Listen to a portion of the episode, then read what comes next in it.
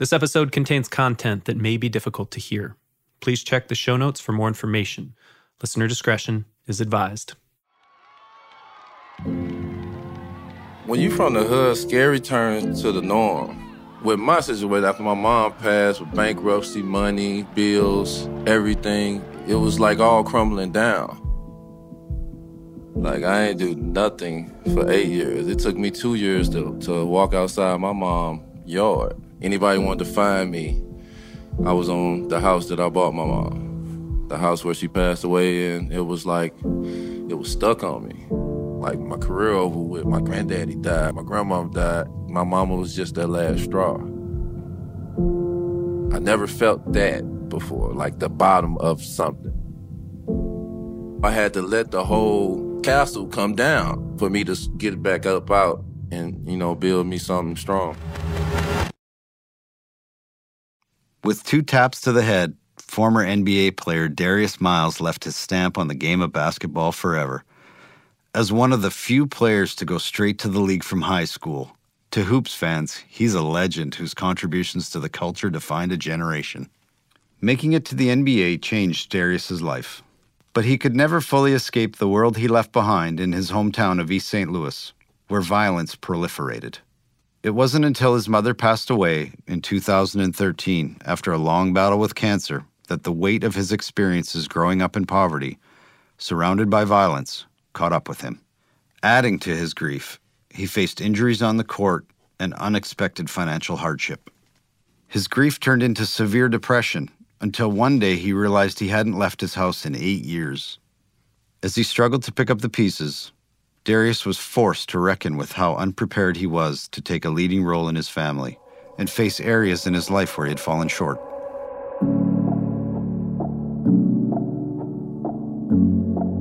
From the Players Tribune, I'm former National Hockey League goaltender Corey Hirsch.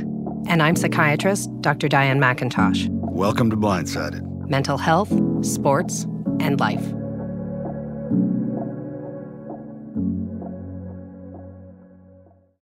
I would love to hear a little bit about what it was like growing up in East St. Louis. Tell us a little bit about growing up in your house and in your neighborhood.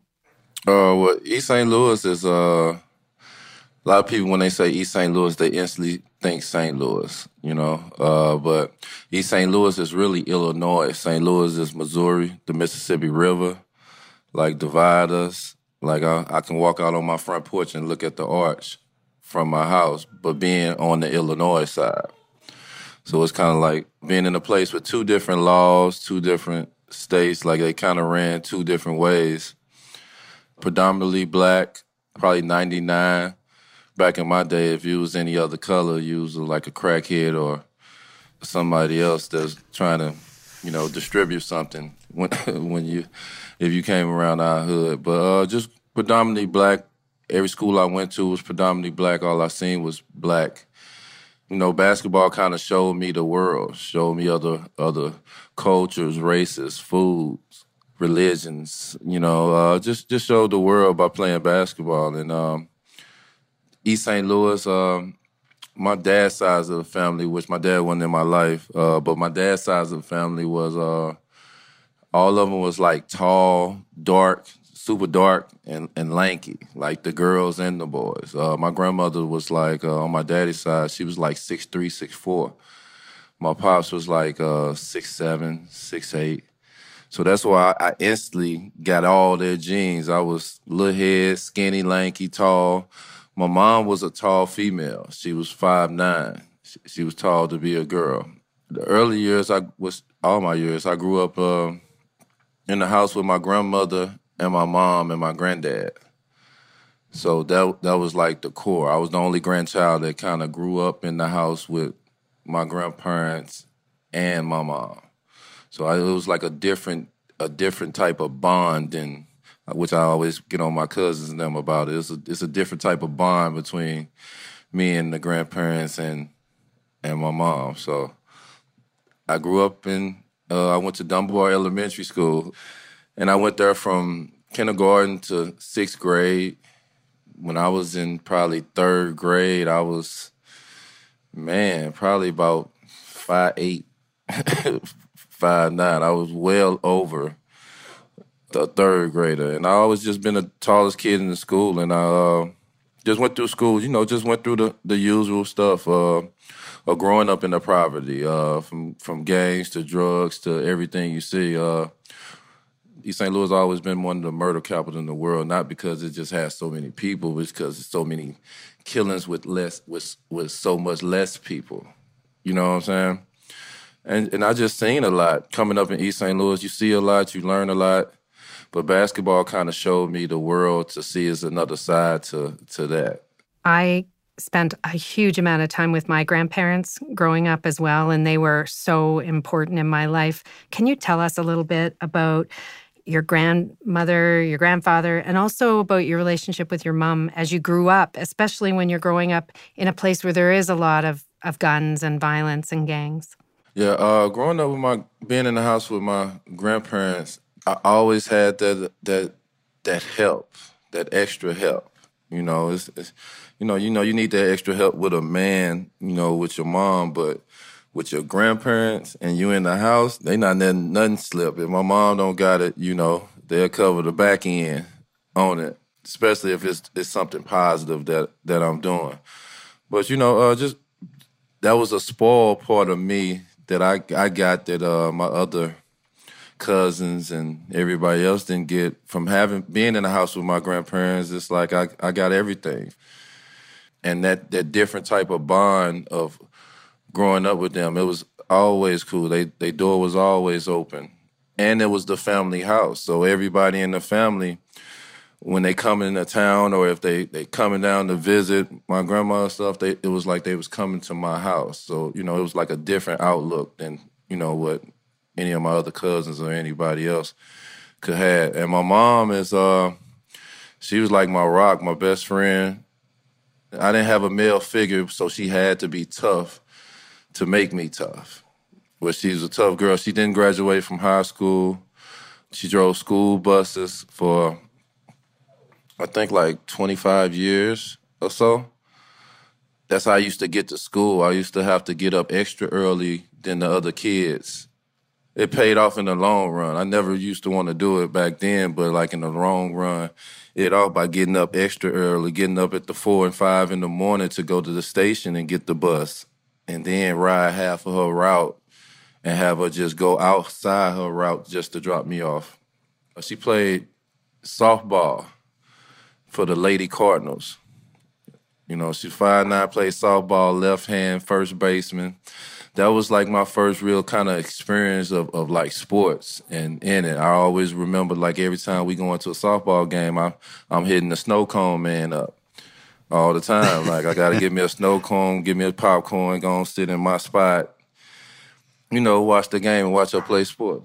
And a lot of people around the city like knew who she was before I was even kind of thought of. A lot of people back in the day they used to tell me. I remember when your mom used to ride the 10 speed and she used to have the baby seat on the back of the 10 speed and she used to be riding going to the games or going to my grandmother's house and I remember them days as being real young. I remember I was too big for the 10 speed. I had to keep them legs a little bit out at one point where we couldn't ride it no more. But that was, at one point, that was our transportation, you know what I'm saying, to where we needed to go. East St. Louis, only 89 blocks, three different ways. Just coming up with her, she became my best friend. She became somebody I could find in and trust with being in such a a dangerous place, so called to say. Because uh, with so much bad influence around and so much that nobody's really came up out of there or, or did nothing or you can't see nothing but what you see every day out in the street you know she was a, she was definitely a big guide to to certain moves I made, certain things I did. And I ain't saying that I ain't bumped my head because I bumped my head a whole lot of time. But if I did some of the stuff that stuck into me, if I did a quarter or 10% of that, I probably wouldn't be here to this day from not listening to her. So she became just everything for me. Uh, first time her health got on me and broke me down when I was in high school, and it was my first year of high school, she had open heart surgery, triple bypass surgery. My grandmother had it before like twice. So it kind of ran in the family and so forth. Um, and one day I came back and she just had she had a heart attack, and that kind of crushed me. I mean, it sounds like your grandparents, your mom were really solid and and wonderful people. Did you feel like you got to be a kid when you were young with everything that was going on around you? Was was was it scary growing up despite having that support in your family? When you from the hood, scary turns to the norm. you know what I'm saying? It's normal to hear gunshots outside. It's normal for your your friends' brothers or your friends to die it's normal for us to go to funerals when we nine, eight, ten years old, because you know a friend that lost his daddy, his uncle, or his brother through what's going on in the street. So you know you you start to get numb to what what goes on, and, and coming from that type of environment, like my household was cool. Like I, I definitely noticed that we had carpet and central air in our house and cable, and the homeboys that I was hanging with my friends, they didn't. Or they weren't getting the, the type of meals that I was getting, but that didn't mean just because my house was clean and I had clean clothes and I had a meal that I wasn't in the middle of the jungle. There must have been so much pressure on you to come out of East St. Louis. And did you feel that pressure from that community in that area to be the guy, to be the role model, to get out of uh, East St. Louis as one of the best basketball players of all time? Of course. Carried it with pride. You know, just as many people in East St. Louis love me as just as many people who hate me. But I tried to represent basketball wise the best that I, I could. I came back to the city all the time and let the kids see me and be around for that because we never had that. You know, it was Jackie Joyner Kersee and and um, Fonzo Ellis and Bryan Cox and these these people, but they're superstars from the early '90s, late '80s. You know, and I didn't graduate from high school to 2000. So, you know, they, they got families. Not saying that they supposed to come back and just do the most, but they got families been around the world and they live in different states. So you understand they're not coming back as much. Like our kids didn't see NBA kids. That's why I try to go as much high school and stuff like that to experience that, like, oh, that was an NBA guy who came to my game. We didn't have all that. So the guys that was coming, the NBA teams that was coming to my high school, coming in the middle of the hood and all this stuff that was getting that, that was never being done before. I mean, I was 20 when I finally went to my first NHL camp. What was that like for you getting out of high school and just you know, right into the NBA. I remember my first training camp. I was with men that, and there was a couple muscles on guys that I'd never seen before. Like, Definitely was. and going from a, being a boy uh, to a man, what was that like for you uh, personally?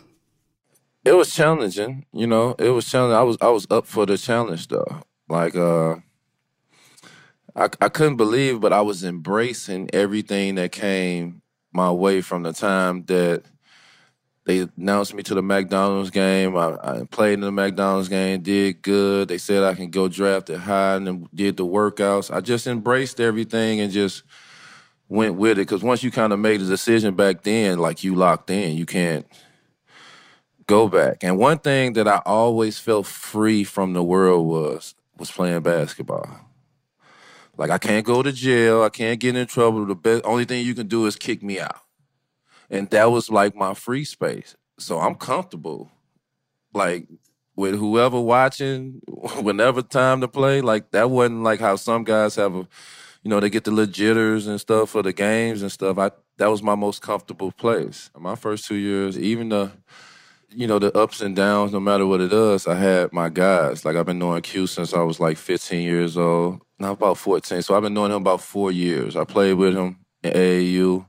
Our family built a rapport. We, you know, we played on the same AAU team, so I knew him. So to get drafted with him, it was like already there a connection. I knew Corey from being from Chicago and playing against him, knew Keyon through the circuit. It wasn't a crazy adjustment because I always played with grown men. Only time I or played or been around grown men. Only time I was around kids my age, outside of a few homeboys, was when I was at school or I was playing for my school. Outside of that, I was playing in grown men leagues and I hung out with them a lot because the competition level of me was so high that I wanted to play with the best of the best in the city. So the adjustment of that, of being around older dude, really wasn't no adjustment. And then I, I, I got lucky. You know, I got drafted with three other guys that's 20 years and younger. I'm just 18. Like, so it was just familiar faces. So it made my transition in easier. And what was that like the first time you, you probably lined up against one of your idols growing up? I know you played against Kobe, you played against Michael, or um, you did play against Michael, right? Or, yeah, I played against Michael when he was with the Wizards, but but KG was the one. Um, he was the one for me. He was the one I watched, I seen, I em- emulated.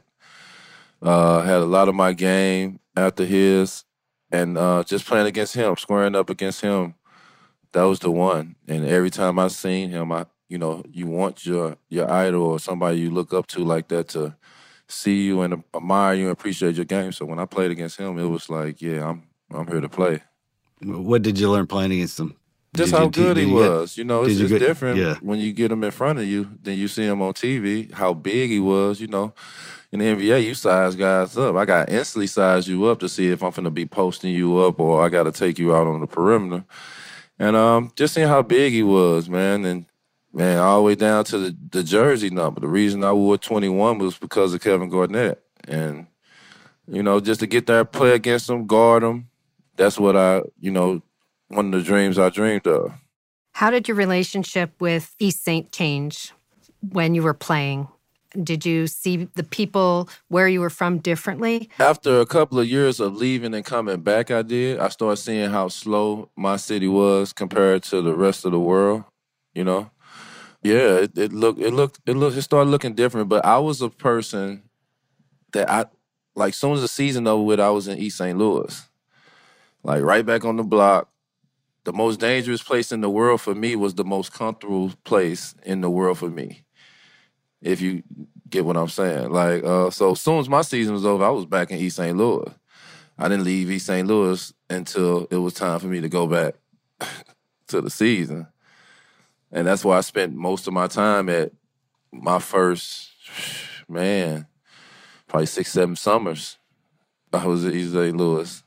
when you went back, did you feel like you had to almost that you almost had to try to save everybody that you that you could from that from that area? And you had a friend that actually, I, I think he he had passed um, on the streets, Yeah. and he was a really good friend of yours. It probably must have just crushed you inside. Yeah, it, it, I wasn't trying to save everybody or so forth. Cent.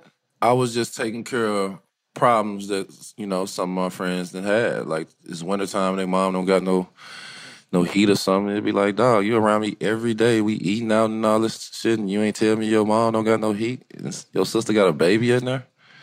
Stuff like that. But my homeboy, Geraci, my mom used to call him her son. He rode her school bus and he remembered me when I was younger. And uh, he's about eight, maybe ten years older than me. She just took a liking to him. He was real dark like me. We looked, he looked like my big brother, and she used to always call him a son. And they build a rapport. I remember he went off to the army, and the first basketball goal that I ever had, he bought it.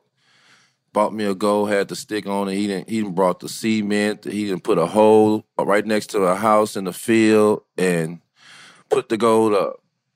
You know, so we always had a rapport. When I was in high school, you know, he used to let me get the car, you know, ride around with the girls or the homies. You know, he was just always like a big brother. So I had him come out when I when I got traded to Cleveland. I had him come to Cleveland to stay with me. So the whole season he stayed with me. You know, picked me up from you know, took me to practice, picked me up from the plane you know, make sure stuff was straight. You know, we we together. My other homeboy stayed out there with us. We all stand in the house, big old house. We good, and, and we kind of fell out a little bit at the end. Not not nothing crazy big that we was done talking to each other or so forth on, but we definitely was mad at each other. And it was like it was time to go home after the season. So you know, we we go home and me and my two home we from different hoods. So if we from different hoods, they go their way, I go my way, and we meet back in the middle, you know. But we are all cool and and he went to stay with his sister. And uh man, the, the story I got is a girl liked him. You know, he was the new, I guess, the new guy on the block. A girl liked him, and he really wasn't kind of giving her play. And her boyfriend got kind of got mad about it. And so his, her boyfriend came and confronted him and was fighting him. So he think they're they're fist fighting, and he had a knife the whole time. And when he walked back in the house, he collapsed. You know, I put a lot on me on that one. And I had to take that one on the chin. And, you know, it wasn't nobody you can consult with or talk about and really have this communication. Now I'm grown enough to have a communication with somebody or talk to it or whether I would talk to my own other homeboy or not. But it, it was a lot. It was just because it was only, we just got there and it couldn't been no more than two, three weeks we was at home. And next thing you know, we didn't see him no more. It becomes normal that you you have your friends who die or or your friends' parents or loved ones. But how does it affect you over time? Do you think that you're you were affected by that emotionally? I think it was all bottled up and kind of pushed to the side and rolling with it. So it's like out of all the death I done seen, out of all the funerals I done paid for, out of all the friends I done lost, it was always like I got my mama. That was that one thing that I had that made me so confident in myself that I believe I can do anything because I know she believed it. So when I, I always was like that, even confidence in basketball. When I started playing basketball and I was confident in myself, I needed that one person to believe in me, and then I go and do the rest. And that was my mom. So once I lost her, that's when I started feeling type of feelings, my body feeling weak, and not because I was doing something, because I was just going through it about my mom. So many things going on in your life towards the end of your career. You know, I guess kind of a timeline of how things went for you injuries you know, passings of people you love you know and the depression. Um, what were the years and the timelines of those? And how i guess really ultimately did that lead into your depression yeah i just think uh i think life and like i said my mom being my last backbone that just hit me hard because like a lot of stuff is just you just numb to it because you I've seen a lot of death and a lot of that goes on from from coming up from where I came from. But my mom had open heart surgery, triple, triple bypass open heart surgery when I was in tenth grade. Um, I went straight out of high school. Two years later, uh, I played for LA for two years. When I got to Cleveland, she found out that she has cancer. At the time, I don't even really know what cancer is. And when she found out she had cancer, she didn't make a big deal out of it. I didn't make it, so I didn't make a big deal out of it. It wasn't no crazy shift. So I didn't pay it no mind. You know, she did. She looked the same way. She was going to chemo. We was in Cleveland, going to Cleveland Clinic. I. I didn't. You know, it's just the natural. Just you know, older. You know, folks. There. I know. You know, she older. So you know, my grandmother you know, she had all them surgeries. So I'm just thinking it's just, you know, just the process. And um, she had that. We ain't heard nothing else about it, so forth phone. And then she caught liver cancer. That was the first cancer she caught. She caught colon cancer when I got when I got to Portland. So now she has colon cancer. So uh, going through the whole process while I'm in Portland, I'm in Portland for about seven years. So you know the whole process of chemos and all that stuff, and she had to have like two surgeries while we was down there. So she had the uh, colon cancer. Then we, uh, she mo- finally moved back instead of moving to every city that I was going to. She finally moved back home because uh, St. Louis had great cancer doctors. You know, one of the top uh, cancer facilities in America. So she was in, uh, she was in back home from I want to say 2008 or 2007 on on, and um, you know, she just had the cancer on and off chemos, chemos every Tuesday and Thursday. She, uh, like I said, the colon cancer what made me pay attention to it because she lost her hair, and she felt that. Like she felt a way about her losing her hair. She started to buy wigs and stuff like that, and I seen that touch her. So that made my eyes, my antennas lift up. Like, man, like what's going on? What is cancer? So she's back home, and um, in December, she she picked up the dog. She broke her arm. She had a stroke in January. In February, she picked up. Uh, she tried to pick up something to drink. Her other arm broke. May, she she passed away. My best friend's birthday is the day we had the funeral. On his birthday. Ugh. I'm so Memorial sorry, Day man. weekend. So that's kind So of how sorry. it always went down. That March, she called me because when she broke her, after she had the stroke, I instantly flew down. Stayed there for like two weeks. She was like, "All right, you can go on back to Atlanta," because I was living in Atlanta. I went back to Atlanta to kind of get my stuff together because some told me like I need to just go back home, but I was like, man, I'm just gonna finish the school year for my son, and then like in the May or something, I'm gonna go go back home. She called me like end of March, beginning of April, like, yeah, come home. So I came home. So, you know, me and my pops, which my pops was 24 hour nursing service, you know, like every day. He was there, I was there. We just at the house. We camped out at the house. All the fellas or anybody, they just you come over the house and you know the everyday stuff. Like I said, I hats off to my pops from every step of the way because like man, he wiped up shit, like cleaned her up and stuff when she couldn't do it herself. Did you know she was dying then, Darius? Did you know then? We knew she was dying because the hospital wouldn't take her no more. Like it's nothing else we can do with you, so we just got to send you home. And then and like my granddaddy died from cancer. He had throat cancer. I can see his body dissolve. You know, when your body gets to the point where it's dissolving and it look like it's skin on bones, it's like, yeah, you don't have that much time. And that's how my mom. My mom always been a full size woman. I've never seen my mom skinny since back in the day when she was. She wasn't a skinny girl then. She was in shape, you know, full size woman. And uh, the day that she passed away, uh, my pop's been, you know, he been going hard for days, days, days, and we there. So I, you know, I went down to my grandma's block where my my cousin was staying. Came back up, and I was like, "Pop, go on ahead and you know, go and see your your homeboys, have a drink, relax. I got my mama, everything cool."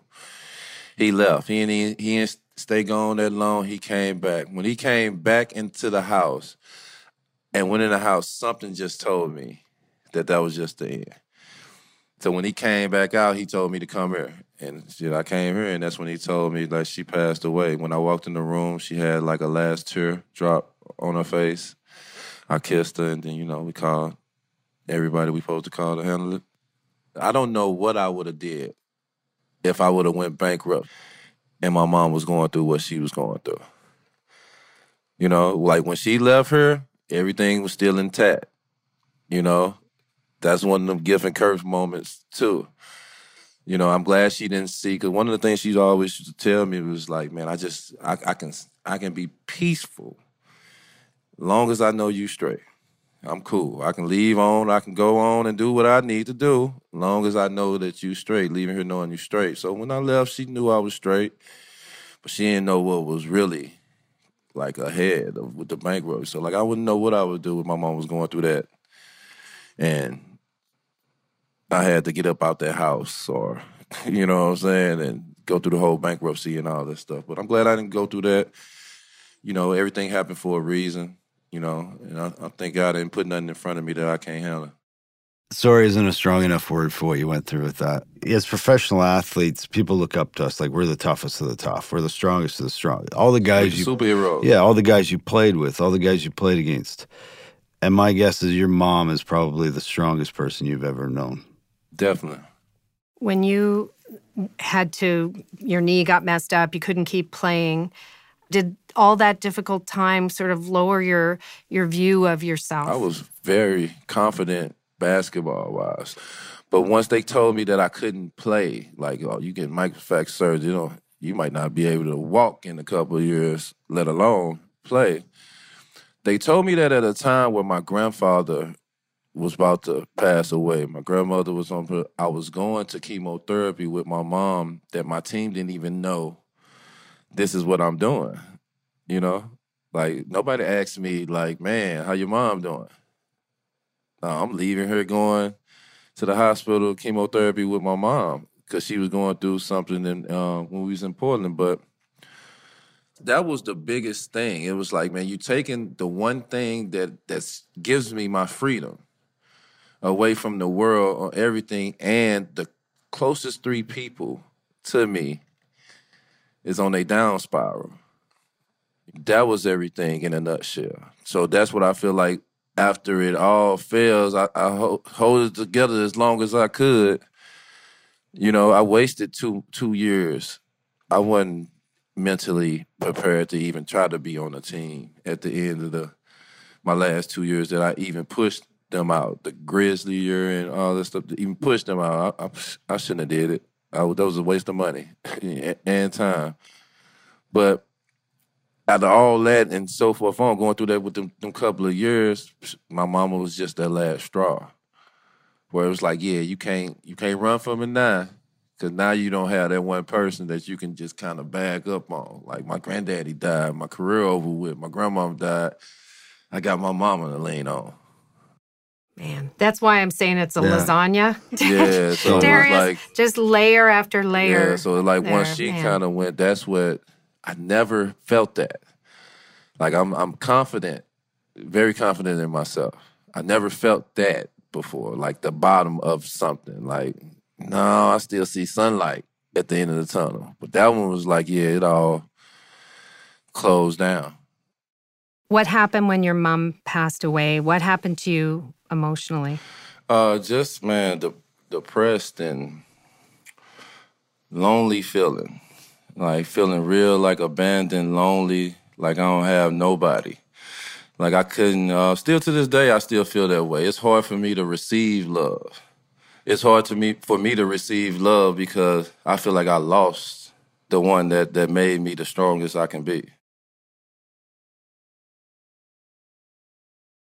When people say the word depression, they mean it really means different things to different people. So when you said I, I felt depressed, what was it like for you? Because it sounded like you really didn't do much of anything for for a year. No, I didn't do nothing for eight years. Eight like, years. I didn't do nothing for eight years. It took me two years to to walk outside my mom's yard. Like I ain't go nowhere but around the corner to the store, and I could have rode the four wheeler to the store and came back. When I ordered food, anything, anybody wanted to find me, I was on the house that I bought my mom. The house where she passed away in, it was like, it was stuck on me. Not only was it stuck on me, you know, like I'm the I'm the head of the family now, you know, like in how it goes with a lot of black people, like whoever got the most money is the head, not just because they the brains of the operation, it's just he got the most money. You know what I'm saying? But my mom's was the brain of the operation. She was the youngest sibling. She was the one that raised most of all her brothers and sisters' siblings. Most of my cousins come to my mama before they'll go to their own mama to talk about their problems or to get something straight when this comes within the family. So she holded a whole lot together that like I didn't realize I wasn't a man until my mama passed away. I didn't realize that I wasn't being a man. You know, one of them things I used to say, I'm a grown ass man. Just because you got a million dollars in your pocket, you're not a grown ass man. So now when I see young kids to be like, yeah, I, am 21 years old, I pay my own bills and I got my own car and all that, it'd be like, but you ain't grown though. Just because you pay a bill don't make you grown, like experience and wisdom and, you know, different stuff like that, that, that grows you to be adult. I realized a lot of things. It was a gift and a curse. I went through hating the world. Like I hated the world when my mom passed. I couldn't blame it on nobody or nothing like that because she died of cancer. But I hated the world, you know. Then I had to forgive the world. I had to forgive everybody in the world. You know, I, I hated everybody who played with me. You took 50 Cent from me, I hate you everything, everybody. I just hate the world. And I kept myself away from good people who really loved me and bad people that didn't need to be around me.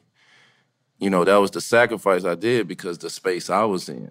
So I had to kind of remove myself from the ones that actually wanted to show me love. I got to a point where I had to forgive the world. Then I beat myself up about it. You know, I had to I had to get to the point where I had to be stopped mad at myself and forgive myself. Then I was back to re- ready to kind of get through it and, and go through the stages of me. And that was just me on me. You know, that wasn't me going to therapy or me asking somebody or doing something and so forth on. That was me on me.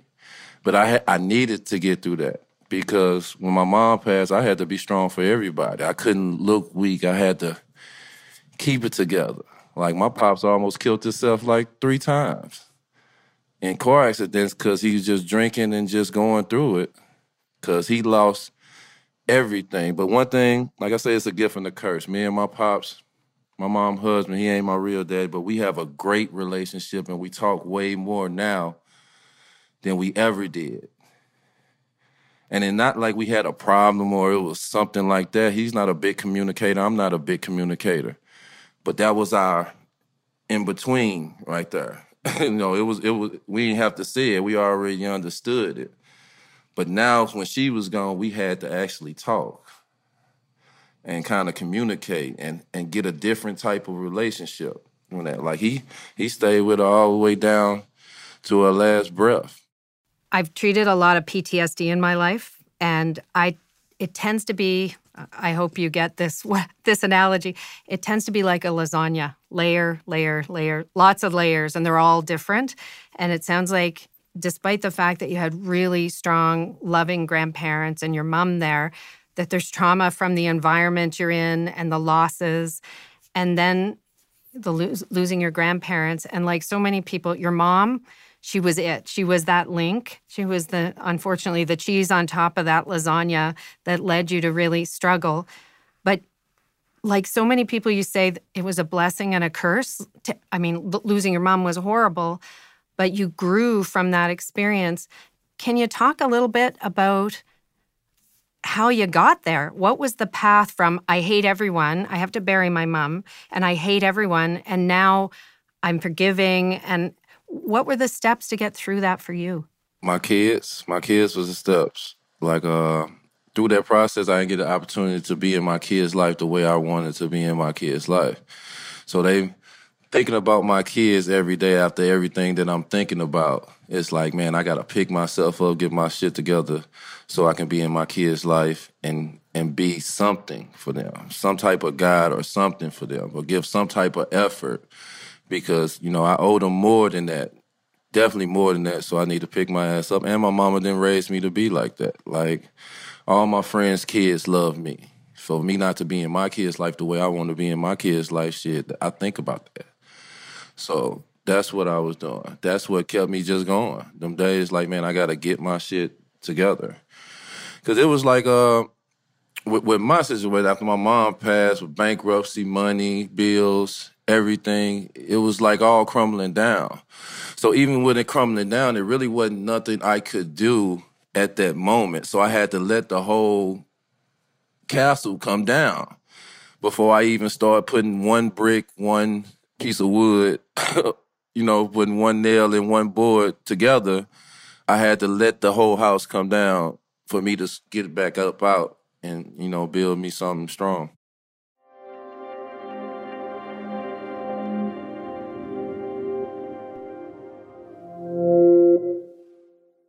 Diane, I don't think I had the chance to talk about grief on the show yet.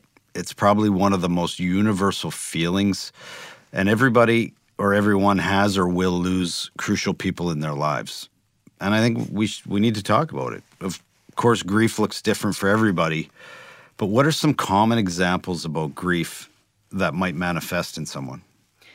Grief is so painful and it's a really difficult journey and most especially if you've lost someone that you really deeply love.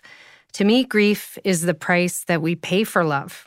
Most of us wouldn't give up the opportunity to love because it's it so enriches our lives, but we will lose someone that we love. And so I try to focus with my patients on moving through grief in a way that you're able to get your life back again. But grief really does look a lot like depression in many ways because we feel sad. It, it affects your appetite and how you sleep. But when it becomes pathological, that's when it's a problem. When it goes on and on and it affects your functioning, your ability to live your life, it really can take over and become very difficult to overcome. Flat out, I'll say grief sucks. I've felt depression before, but when I lost someone close to me, like grief was another level. It certainly was. And it's something like when does grief turn into depression or does depression turn into grief or what is it? When grief turns into depression, it's a really serious situation because grief is already painful enough. It settles in your body and it lives inside you. And then when you become depressed, you're not able to function. You're not able to do the normal things that you do. And the grief stays. It's not like we can treat the depression and suddenly you feel better because you're still grieving that loss. So it's much more complicated kind of depression that people experience when when it's associated with grief. So, I mean, I turned to alcohol and it was when I stopped drinking is when I finally healed because you try and go around it, and the only way to heal is to go right through the middle and to deal with it. I'll even say this: I'm living proof that the booze only prolonged the pain. It really it, it kept me from healing.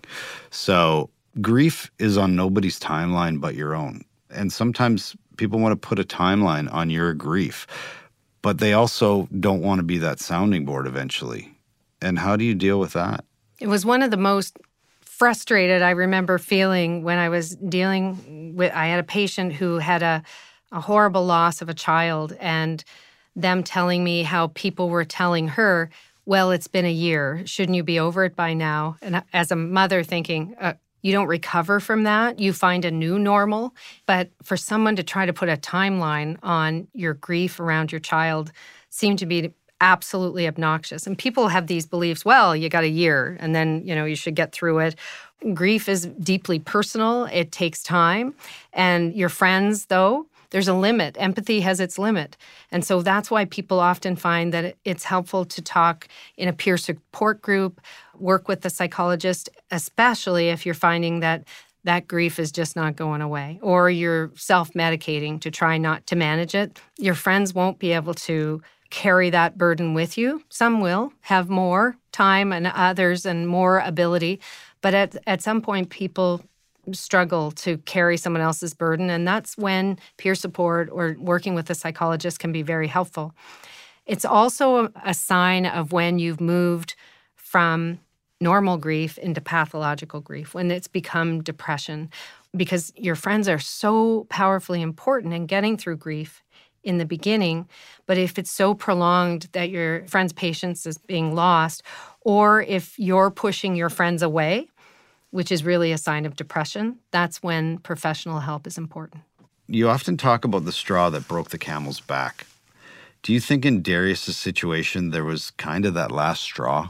I really do. You know, Darius had a lot of challenges in his life. And I think starting from his childhood, and we always have to think about where people come from, the traumatic experiences they may have, the kind of chaos in their lives. But then there were physical injuries, financial struggles, losing his job, and how wrapped up that is in his identity.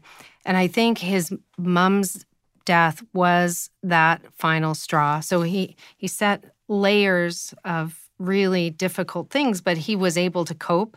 But that was the straw that broke the camel's back. And you can see from his story that he really developed a serious mental health issue. Clearly, he had depression.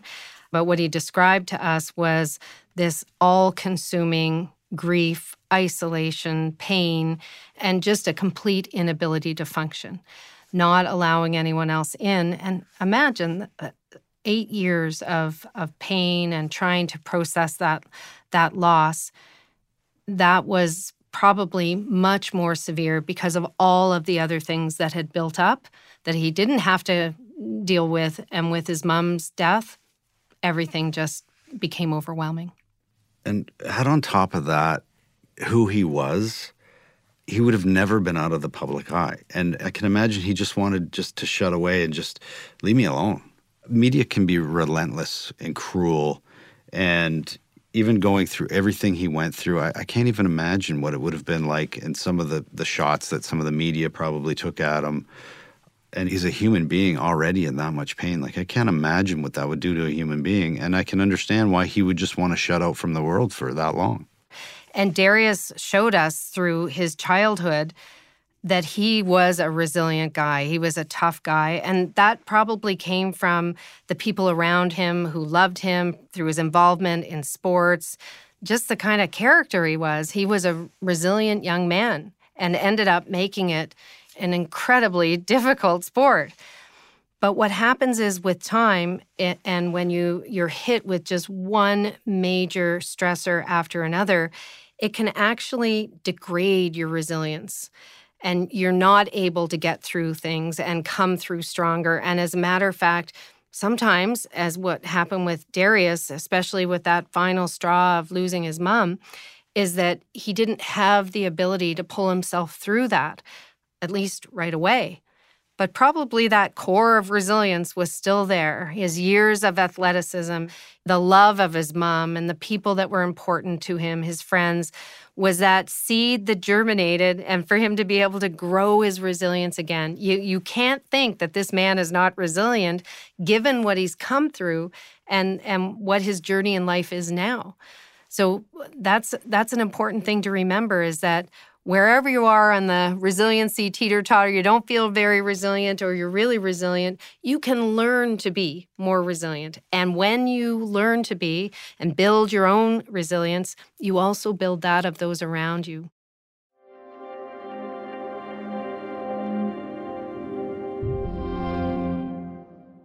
You, you talk about, as you call them, your pops. Um, and you've opened up to him and there's so much especially in sport there's so much masculinity of of not crying of not talking about your feelings. I, I can't imagine where you grew up you couldn't show any weakness at all. Not at all.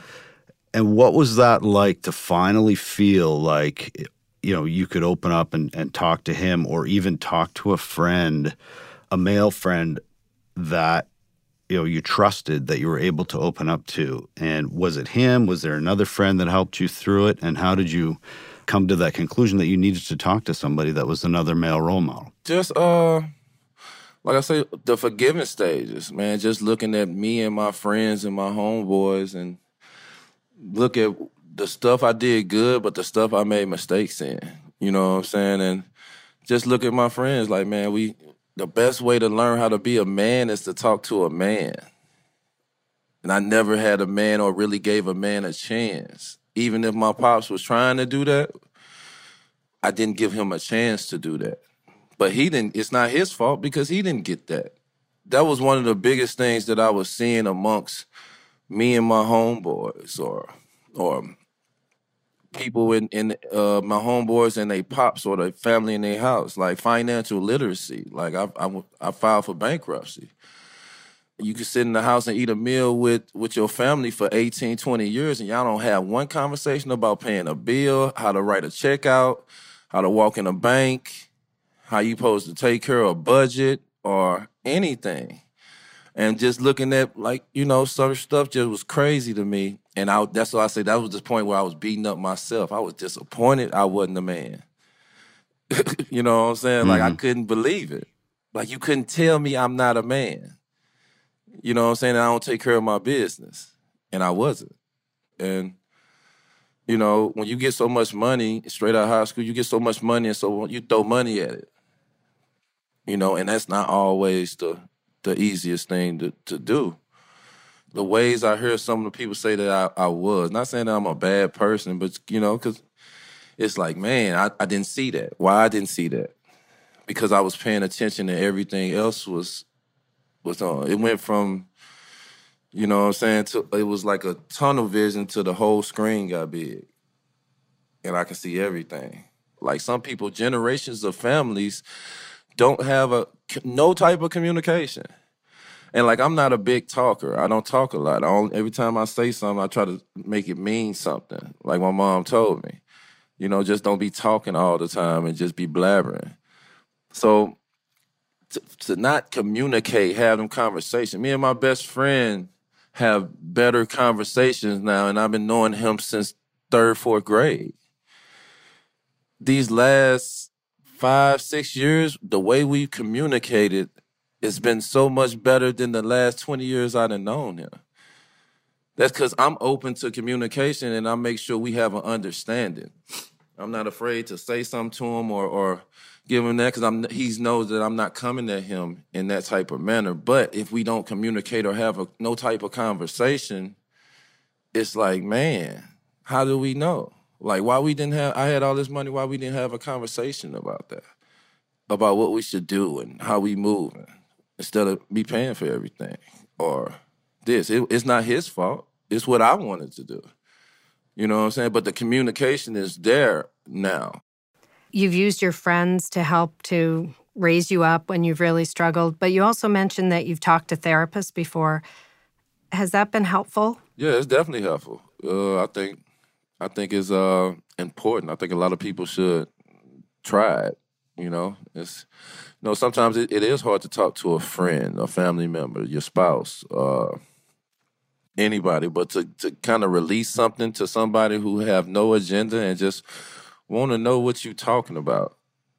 That helps sometimes because sometimes their understanding, you know, they can see it another way or get you to look at some things another way and kind of release that out your mind. I feel like it release certain stuff. I'm not big on holding stuff because I be like I got to move forward because uh, I got too much other stuff to do. I can't I can't let that sit on me because I felt like when my mom passed, I let it sit on me too long. A lot of stuff I just don't let sit on me. You know, I try to get past it and try to move forward. And if I can't correct it, I try to just move past it. And how does it help? How does it help to talk to someone? Is it just unburdening yourself? What's the what's the the great gift you get when when it's working for you? Talking to somebody you don't know that that's not finna judge you and just trying to understand your thoughts.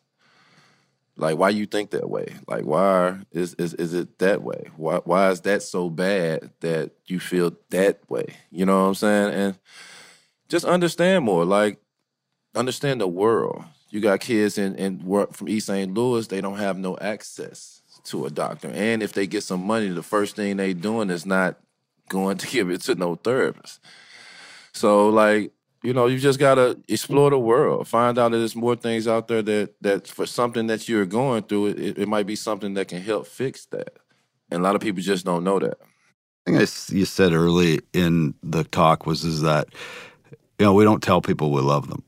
And I, I mean, I had a, I had a tragedy about four years ago. A girlfriend that had taken her own life, um, but it taught me that life is is precious, and that I don't care if you're a guy friend. I don't care uh, who you are. I'm going to tell you that I love you. You know, at the end of the conversation, how do we teach men in general to you know be able to feel comfortable like that? It took me a tragedy to be able to say, you know what I'm going to tell everybody I love them. Uh, I don't care if you're male, female, I don't care what you are. How can we get through to our other male friends and people and teach them that it's okay? It's okay to tell your friends I, that you I love just, them. It's okay I, to be a man. Like I was telling this guy, I just went to the Allen Iverson thing. I was saying the, the hardest thing for a man to do is be vulnerable to another another man. And to me, or, or my sense, I always I I, I tell my kids, I t- tell my loved ones, I love them. When I'm on the phone with my homeboy before I get off the phone, love. Might not be like I love you, but love. All right, bro, yeah. love. you know what I'm saying? Like you yeah. know, like, and I just do it to show where I'm at in it. You know, I don't, I don't look for it back. I don't, I don't need it back. I'm doing it for me. You know what I'm saying? So when they do it and they do it back, and I got homeboys that don't say nothing. you know yeah, what I'm saying? Oh, yeah. I got homeboys that say love, you know, right back yeah. at me. So, you know, it is, is what it is. I know that they appreciate it though. Definitely. Uh, even if they don't say something back, I, I believe that they appreciate it. Now that you've come through the other side, done all that work, are you able to look back and see your strengths as an athlete, as a as a player? Yeah, I see them you know, I, I, I talk my shit here and there, you know, but uh, it's just like I say, receiving the love is like it's, it's still a little, it's a, a, big process for me. You know, I appreciate all the love or appreciate anybody who liked the way I play basketball and did my thing or carried myself or what I brought to the culture. But just me personally, like it's hard to receive it. You know, I'm content with what I did. Definitely blessed for the opportunity, blessed to even be mentioned with the 5,000 or 6,000 players that ever played the game. I'm, I'm, blessed to be that, blessed to come out of high school, all that. I wish I would have did better. You know, we always, always do. We we come into it thinking we finna be Hall of Famers and stuff, but you know, I'm content with it. I'm happy with it. I'm I'm cool with it. I don't have no problem. I never did it to be the most famous player or nothing like that. I did it because I enjoyed it and I wanted to win playing basketball. So I'm cool with everything. Darius, you're now um, you have a podcast, Knuckleheads. What have you learned from that? What what's the impact on your life? Uh, Knuckleheads been a, a, been great for me because uh, first of all, I, I didn't want to do it. I didn't want to do the cameras and microphones, but it, it turned to something that's great. Good therapy, good good release, good just happy energy all the time. Every time we, we do an episode. And I, I didn't want to do it unless we focused on nothing but positivity. You know, like we didn't want no clickbait. I didn't want to. I didn't want to be involved with asking dumb questions that everybody know or what, how many tickets you got and what happened with this. I just really went into that, and you know, Players Tribune, and um, they agreed to it. And man, we we created Knuckleheads, and it, it turned out to be just so stress relieving because man, I feel like man, I'm telling telling this fraternity of, of men and women stories that need to be told and need to be showing how, yeah, some of my stories might be a little similar here and there, but all of them are, are different and unique in their own way, you know? And just to just tell these stories and tell some of the favorite, my, some of my favorite players, some of my favorite people, some of the people that I just started paying attention to on social media since I got it that I've become a fan of to just interview them and, and just get that off and just and show how dope I think they are and me and Q think they are. Just to be a part of something like this that's a, a totally positive podcast is I'm I'm glad that I'm a part of something like that. What is one of your most powerful interviews that really has stuck with you? Actually, the um, Diamond the DeShields. I was sitting in bed and I seen her uh, her E60, and she was talking about how she had a tumor in her back, and um, I was watching the E60 thing, and um, man, it was it was just touching. And I remember seeing her at All Star, and I asked her uh, to be on our show, and I didn't know that she just went through what she just went through, and I just seen it, and um, she gave us the opportunity to interview her, and um, man, it was it was dope. It was touching. It was it was funny. It was passionate. It was it was everything, and uh, I'm glad she gave us the opportunity to, uh, to spend time with her and, and just to just put that out there, some some good energy out there for her to show like how much people love her, care about her, and and and, and really ex- excited and happy for her that she can continue her career. Darius, what would you tell your 18 year old self from where you sit now if you could go back and tell yourself when you were being drafted? Something that you've learned that you think is important that you wish you knew then, what would you tell yourself? Financial literacy and uh, patience. You know, take your time. Just really knowing what you're capable of because uh, I'm the first millionaire of my family. I could change a generation of my family to not grow up in a poverty restricted neighborhood or anything like that. Like none of my kids live in the hood or nothing like that, but I'm just saying like that's what that means. When you get that amount of money, you can change a generation of your family that might not have had the opportunity to get none of that and work for people the rest of their whole life. That's what you'd say to the young Darius. What would you say to the the other young people in East St. Louis?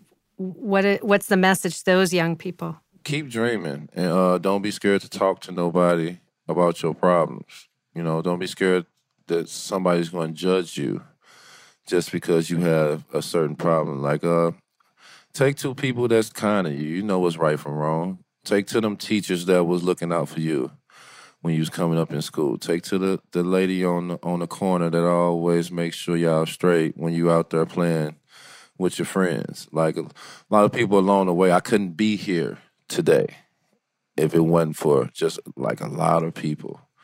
Like a lot of people looked out for me in a great way, you know. And, and like I said, I'm not perfect, but I hope I'm trying to represent them now as best as I can. And um, one thing is about this, all of it is just like, man, it's a human thing.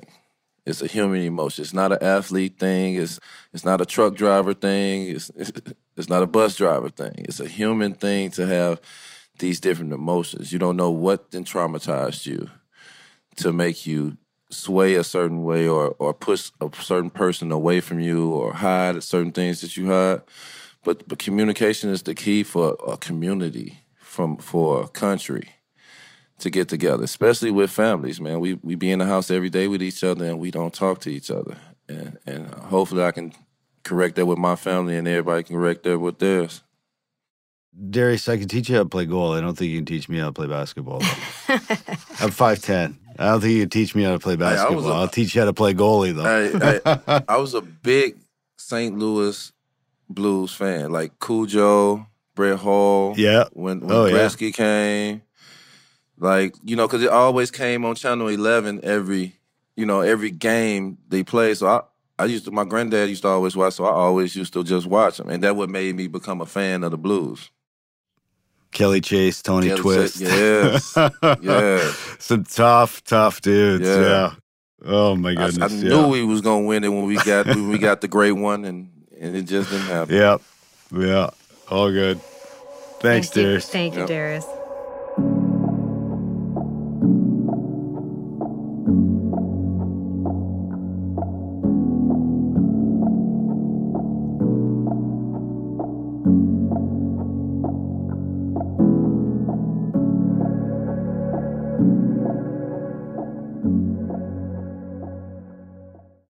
theplayerstribune.com.